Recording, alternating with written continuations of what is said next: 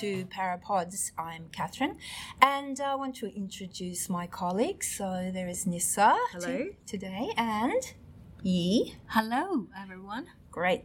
Hey, look, um, today we are looking at and going to discuss and review Uplit. Now, I don't know if you've heard about this genre, but it's uplifting literature. So it can consist of fiction and non-fiction of various varieties, often, you know, motivational and self-help t- titles. Um, in any event, look, we've got. Um, I think we're going to, we're going to review about three or four books. So Nissa, you can read out the list of the books that we're going to be reviewing today, please. Sure. So, the first book we're going to have a look at is Your Second Life Begins When You Realize You Only Have One by Raphael Giordano, who is a French author, and Nick Caistor is the translator. So, that was published by Bantam Press in July 2018. That will be followed by Eleanor Oliphant is Completely Fine by Gail Honeyman, who is a Scottish writer. And the book was published in HarperCollins, well, by HarperCollins in 2017 followed by Happiness Project, or Why I Spent a Year Trying to Sing in the Morning, Clean My Closets, Fight Right, Read Aristotle, and Generally Have More Fun, which is a bit of, a bit of a mouthful there. Um, Well said. by Gretchen Rubin, who's an American author, published by Harper in 20, 2009, actually, but revised in 2015. Yeah. Uh, finally, we've got My Squirrel Days, Days, yep, by Ellie Kemper, who is an author and an actress. Some of you will be familiar with her from various films and television shows she's been a part of. Yeah. Yep. And that was published by Hodder and Stoughton in 2018. So, thank you. E, I think you're going to start us off with the French book that was translated into English. What did you think about it? Oh, I love this book. Your second life begins when you realize you only have one. Um, the interesting facts about this author is um, she is a French, and she's not only about writer, but also she is uh, expert in personal development. Therefore, she make her story so interesting. And this book published at um, in the big, the first one published in France in 2015, and then in 2018 first translated from French in English. The language is really simple, but the fascinating thing to me is uh, a lot of good quotes and good stories in this story and in these uh, characters a turning point. And make every single story uh, a meaningful. And then um, you know the human knowledge sometimes uh, knowledge there we, we all passed on from generation to generation. But we don't know how to apply into reality. But this book apply that the human's wisdom in the right moment. And that really deepened the whole uh, knowledge. That's fascinating uh, you know in most interesting uh, to, to me. And um, I like the, the whole story is about the, this girl and have um, struggling is uh, she she had a good education, good job, good husband, good life, but somehow she just don't feel happy, and she got lost, and then and she met this man. And this man said, "I can give you treatment, but it is unconventional, and um, he mentioned about uh, routinitis. So this girl suffered routinitis. I was thinking, what's that? what's that notion? It really interests me. From then on, I'm engaged in this book. and the man, man is a routinologist.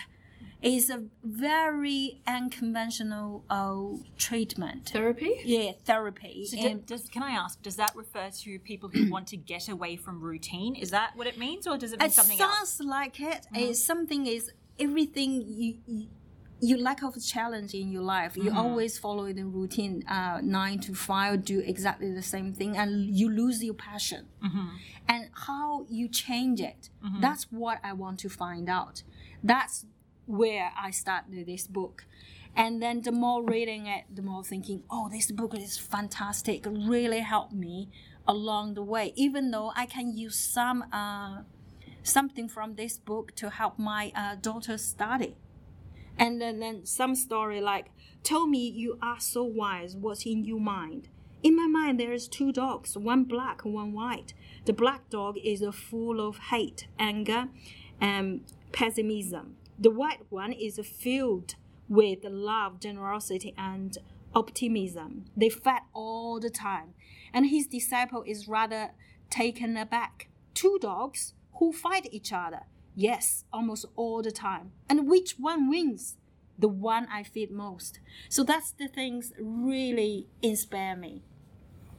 I really enjoy the book. I recommend everybody to read it. Is it one of those sort of feel good books? Because that's one of the hallmarks of the And up- that- genre, isn't it? Yeah, feel good, but also practical, mm-hmm. and you can use it straight away. Instructional, Yeah. motivational. Yes, mm. absolutely. Yep. Yeah, As well as uplifting. good read. Wow. Okay. And how did it, how did you find the pace though? Was it like steady or was it did it sort Uh, of once you start, first of all, when you started, you're thinking, oh, maybe this this story is a bit play, yeah. uh, plain, and then once you get into it, you want to find more. What is the notion of about um, routine tasks? What is the routinology? And then you just follow the book through.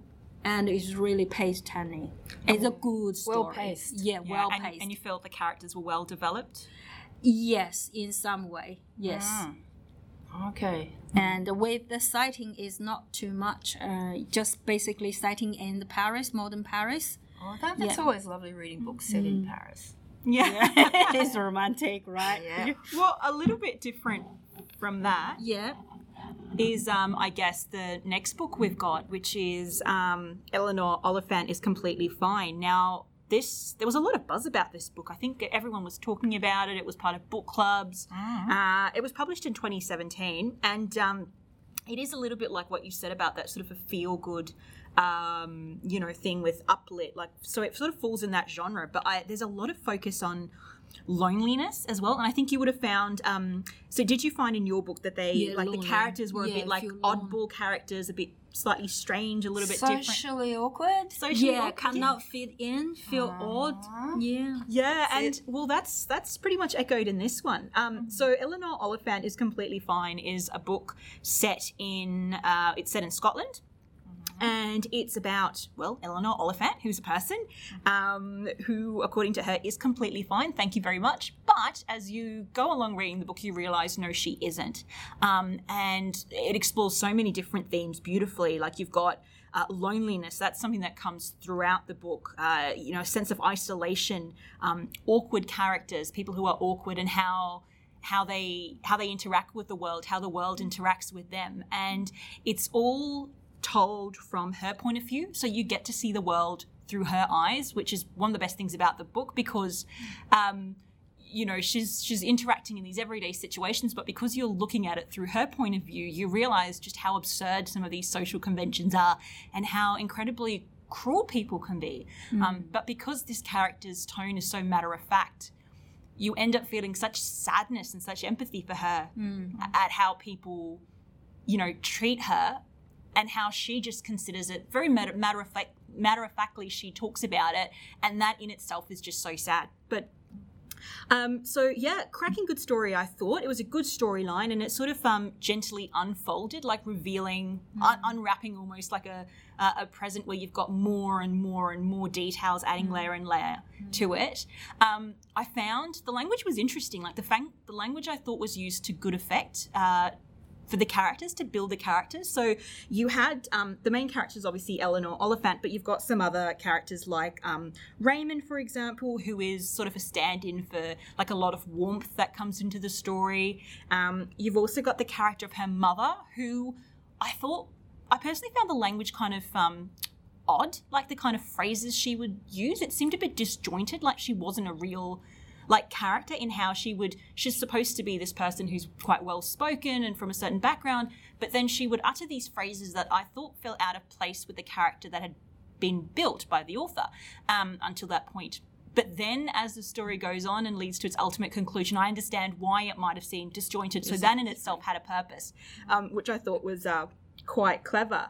Um, Another thing I really liked about Eleanor Oliphant is that even though she is an oddball, and she's not, you know, all there when it comes to social cues and interpreting them.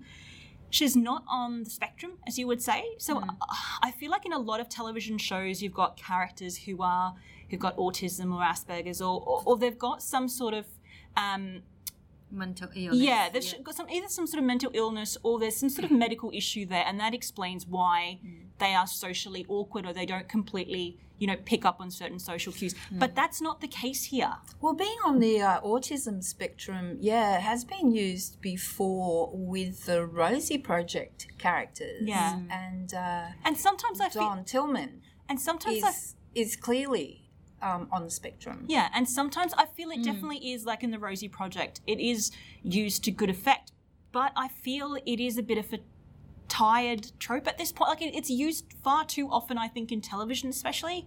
Um, so I'm a bit wary about it being overused. Okay. Um, and I feel that because she is not, it's somewhat refreshing to see someone who is who just happens to be socially Normal awkward person. for a variety of reasons in her history, but it's not to do necessarily with mental illness. And that is one thing that I liked that you know it's I think it's time to maybe not overuse because it, it just even if it's a good idea if you overuse it you sort of take away the pleasure of I think reading um, like a character or engaging with the character once that happens. So um, yeah, look, the language was like I said, it was interesting. Um, one thing I did enjoy, and I surprised myself, I suppose, the way the character is crafted. Right, she's given a certain set of um, characteristics. So she's got a certain level of education, she's got certain interests, uh, she's got a certain background, um, she speaks a certain way, and because of that, I ended up thinking she was like a certain of a certain age and a certain physical type, despite the fact on the very first page it says she is 30 years of age. But I guess the way the mind works, I didn't pick up on that immediately. But because of the way she was presented, I had a different idea until once I got really into the story and I came across that information that brought me back to no, this is the age she is, this is the physical type she is. I was quite surprised by it. So I find it quite interesting that you can really get engrossed in a character um, and, you know, just be surprised at some point, you know, while you're reading the book, even though you've been presented with certain information. But because there's so much information in like a different direction of what that particular age person would be like, you've developed a different picture in your head, sort of fooling, fooling yourself almost. It's a character-driven story. It is, it is, but it's also got an interesting storyline where it unfolds like Yeah. bit by bit. You're rewarded as you keep along with the story by getting more and more and more information until you have a little bit of a, a twist at the end. Um, so yeah, look, I I really liked it, and I can definitely see why it's. I mean, the rights have been bought by bought by um, Reese Witherspoon, I think, to make a movie. Yes, I understand that. And I can definitely see how she would have liked that. It, it would translate, I think, very well. I think on the on the big screen. Uh, quirky rom com? oh, I think that would be reducing it a little bit too much, right? No, not I- exactly. yeah, I hope they would retain a lot of the integrity and not reduce it to just a, a, a rom com because it's Let's hope so. yeah, because the whole thing about Uplit, I think, is that it's about human connection that are not necessarily centered on romance. Like Absolutely. and I think that's that's laudable. Like you want that, where it's all it's all about other human connections. It's about friendship. It's about just the kindness between, like kindness. That's a big deal. Kindness between strangers and just human warmth, rather than everything being reduced to just you know this, this The- romantic relationship. Yeah, the cliched um, rom com. Oh, how refreshing. Yeah. Hmm, very interesting book. But I, I think you were going to talk about um, non-fiction actually, because Ian and I have both done two right. works of fiction, and you've got about two non-fiction pieces there for us. Lisa, that's true. And you, um, because um, the non-fiction um, area, you know, does swallow quite a big chunk of the uplit um, sort of genre. Um, so the book that I'm looking at, The Happiness Project by Gretchen Rubin, the first one I'm going to talk about, um, is actually um, uh, sometimes referred to as stunt nonfiction because the format follows a year in the life of Gretchen Rubin. And um, so she devotes um, a month to improving like a certain aspect of her life. So, for example, January is vitality, February, it's her marriage. Um, March, it's her work. Interesting. Yeah. April, parenthood. She's mother of two kids. Um, May, le- leisure. June, friendship. And July, uh, money. August, eternity, which is kind of a spiritual thing. Um, September, books, which was nice. She's quite a bookish person and quite well read. Um, she's a lawyer, so that was good from our point of view, being librarians. Um, October, mindfulness, and you know, really, that's very much a buzz word at the moment. Uh, November, attitude, that's uh, gratitude, and you know, those sorts of things that we often Yeah. take for granted. Uh, and finally, December, um, happiness.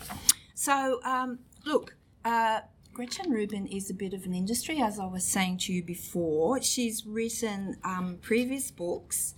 Um, I think um, Better Than Before is one of her titles, Happier at Home. So you get the drift. I mean, she's like really sort of tapped into this genre, but she does write well. Um, she, she does research her books very well, um, and then she peppers throughout her her um, her narrative uh, anecdotes, things that happen in her home with the kids and with um, Jamie, that's her husband. So that's all a bit sort of, you know, twee, I thought in a way, but. I guess it does work because anecdotes do demonstrate points. Um, and uh, but I mean, look, certainly she's you know read um, you know Socrates. She's read all the heavyweight philosophers, so she's done her research. As I said, she's a lawyer. She's obviously a very intelligent woman, and um, look, there, were, I, there was a lot in this book that you could really like. That you could. Um, you, know, you could sort of learn learn to sort of ad- adapt to your life, and anybody could. I mean, she's covering all these projects, but as she says herself, this is the stunt non-fiction genre where you know people take a whole year to sort of discover themselves. So I thought, oh, I was. Is that a little, little uh, disingenuous that she's doing this? But like in a way, it's just her. Um, you know, that's the format that she's using to to lay out. You know these um, sort of tips and, and gems for people to find happiness. And I mean, it boils down to you know being grateful for what you've got. You know, sort of. You know, everyone gets into a funk, and there's sort of certain methods you can use to help get yourself out of it. And I mean, she does a pretty fair job in you know um, spilling it out. So um, look, I, I would recommend this. I mean, I read it sort of over a period of a few weeks, and uh, it, it's a bit of a tome, and I just couldn't read it all the way through. but look, it's a worthy book, and I mean, look, millions of people cannot be wrong. Uh, it's a number one uh, New, New York Times bestseller, so there you go. Okay, but look, the other book that I uh, found on a new bookshelf the other day was uh, the Ellie, Ellie Kemper's uh, My Squirrel Days. Now, I'm a big fan of uh, the um, the series, The Unbreakable Kimmy Schmidt. Well, I mean, that does say it all. You know, here's a very resilient uh, young woman. But I mean, this is a net Netflix TV series. And, you know, it's interesting because Ellie Kemper actually does come across a little bit like Kimmy Schmidt. but um, I, you know, I, this is a little bit lightweight. I mean, if you're looking for a heavy read, this isn't it. But it, but it is. It's got gems. It's uplifting. It's funny. It's cute. Um, but I mean, look for example, uh, Tina Fey's Bossypants is a much, you know, much more intense and hard hitting book. I mean, it does talk about, you know, ambition and, you know, drive to be a success. Um, uh, uh, Mindy Kaling, whom I'm a big fan of, um, she's written several books. One of them, I think the most recent one is Why Me? And I mean, her books are darker. You know, they're similar to Ellie Kemper, but you know, they have a bit more grist in them, which I personally, you know, preferred. But you know, having said that, I read this book just over a weekend and thoroughly enjoyed it. You know, I mm. laughed a lot. It was kind of fun, sort of her little anecdotal stories about, you know, movie stars that she's worked with. Um, so she's a Midwestern girl, Catholic girl from uh, um, who you know is successful in show business, and um, you know I'm quite a fan of these sort of books, and I've read a few. So I mean, I really recommend it if you just want a ni- nice, happy, uplifting read, and uh, yeah, and also check out her work on TV in uh, Kimmy Schmidt. Well, they do say that, um, like uplit as a genre, it, it sort of came out in response to some of the the gritty, um, you know, books that were coming out, like that whole, um, like Gone Girl and all those other ones, sort of that particular genre. And it, once you had a lot of that, this was sort of an antidote to that and all the grim stuff you see on the news these days. Yeah. Um, and and that's one of the appeals that you, I mean, you know, you get some tips out of it. You feel uplifted. You feel uh, a bit more better about yourself. You just feel inclined to be a bit more kind, empathize a bit more with people out there. More uh-huh. resilient, and Yeah. more stronger, more happier. Absolutely, and I mean it's proven, you know, that it's good for our mental health Yes. to And, read and these books. and regardless of whether someone would think intellectually it's like a lightweight thing to do, it's you know, it doesn't matter. Like there's there's no such thing as like a well, I mean there is such a thing as a bad book, but there's no such thing as a bad genre of books. Everything all genres do something for people at different times and this speaks to a lot of people in this in this time and that's why it's definitely a legitimate um, topic to look at a genre to explore and these are some of the ones that we've we've tried to bring to the audience's attention. Yeah. And you know, um, as- sometimes these genres can be a bit faddish. In, and as you were saying, this, uh, you know, after a sort of particularly sort of spate of popular grim uh, noir type uh, crime fiction, um, yeah, people seem to need a little bit of breath of fresh air. Yeah, and so and very welcome it is. So I, I really did enjoy the two non-fiction, well, the memoir and the sort of the motivational book that I read by Mm. Gretchen Rubin. So look, ladies, I think uh, we've kind of covered this genre, Yeah. and we will be back. Um, in a few weeks' time, so please listen to us. And uh, After our books watching. yeah, And let us know uh, if there are any other genres you'd like us to explore. We're always open for ideas, aren't we? absolutely, yeah. So find our podcast, listen to us, Subscribe. please. Yes. Make comments. Okay, so that's us, and we'll see you next time. See you. Bye. The material presented in this podcast is for general information only. Any opinions expressed in the podcast are those of the guest speaker and do not necessarily represent the views of City of Parramatta Council. City of Parramatta Council is not responsible for any injury, loss or damage which you may directly or indirectly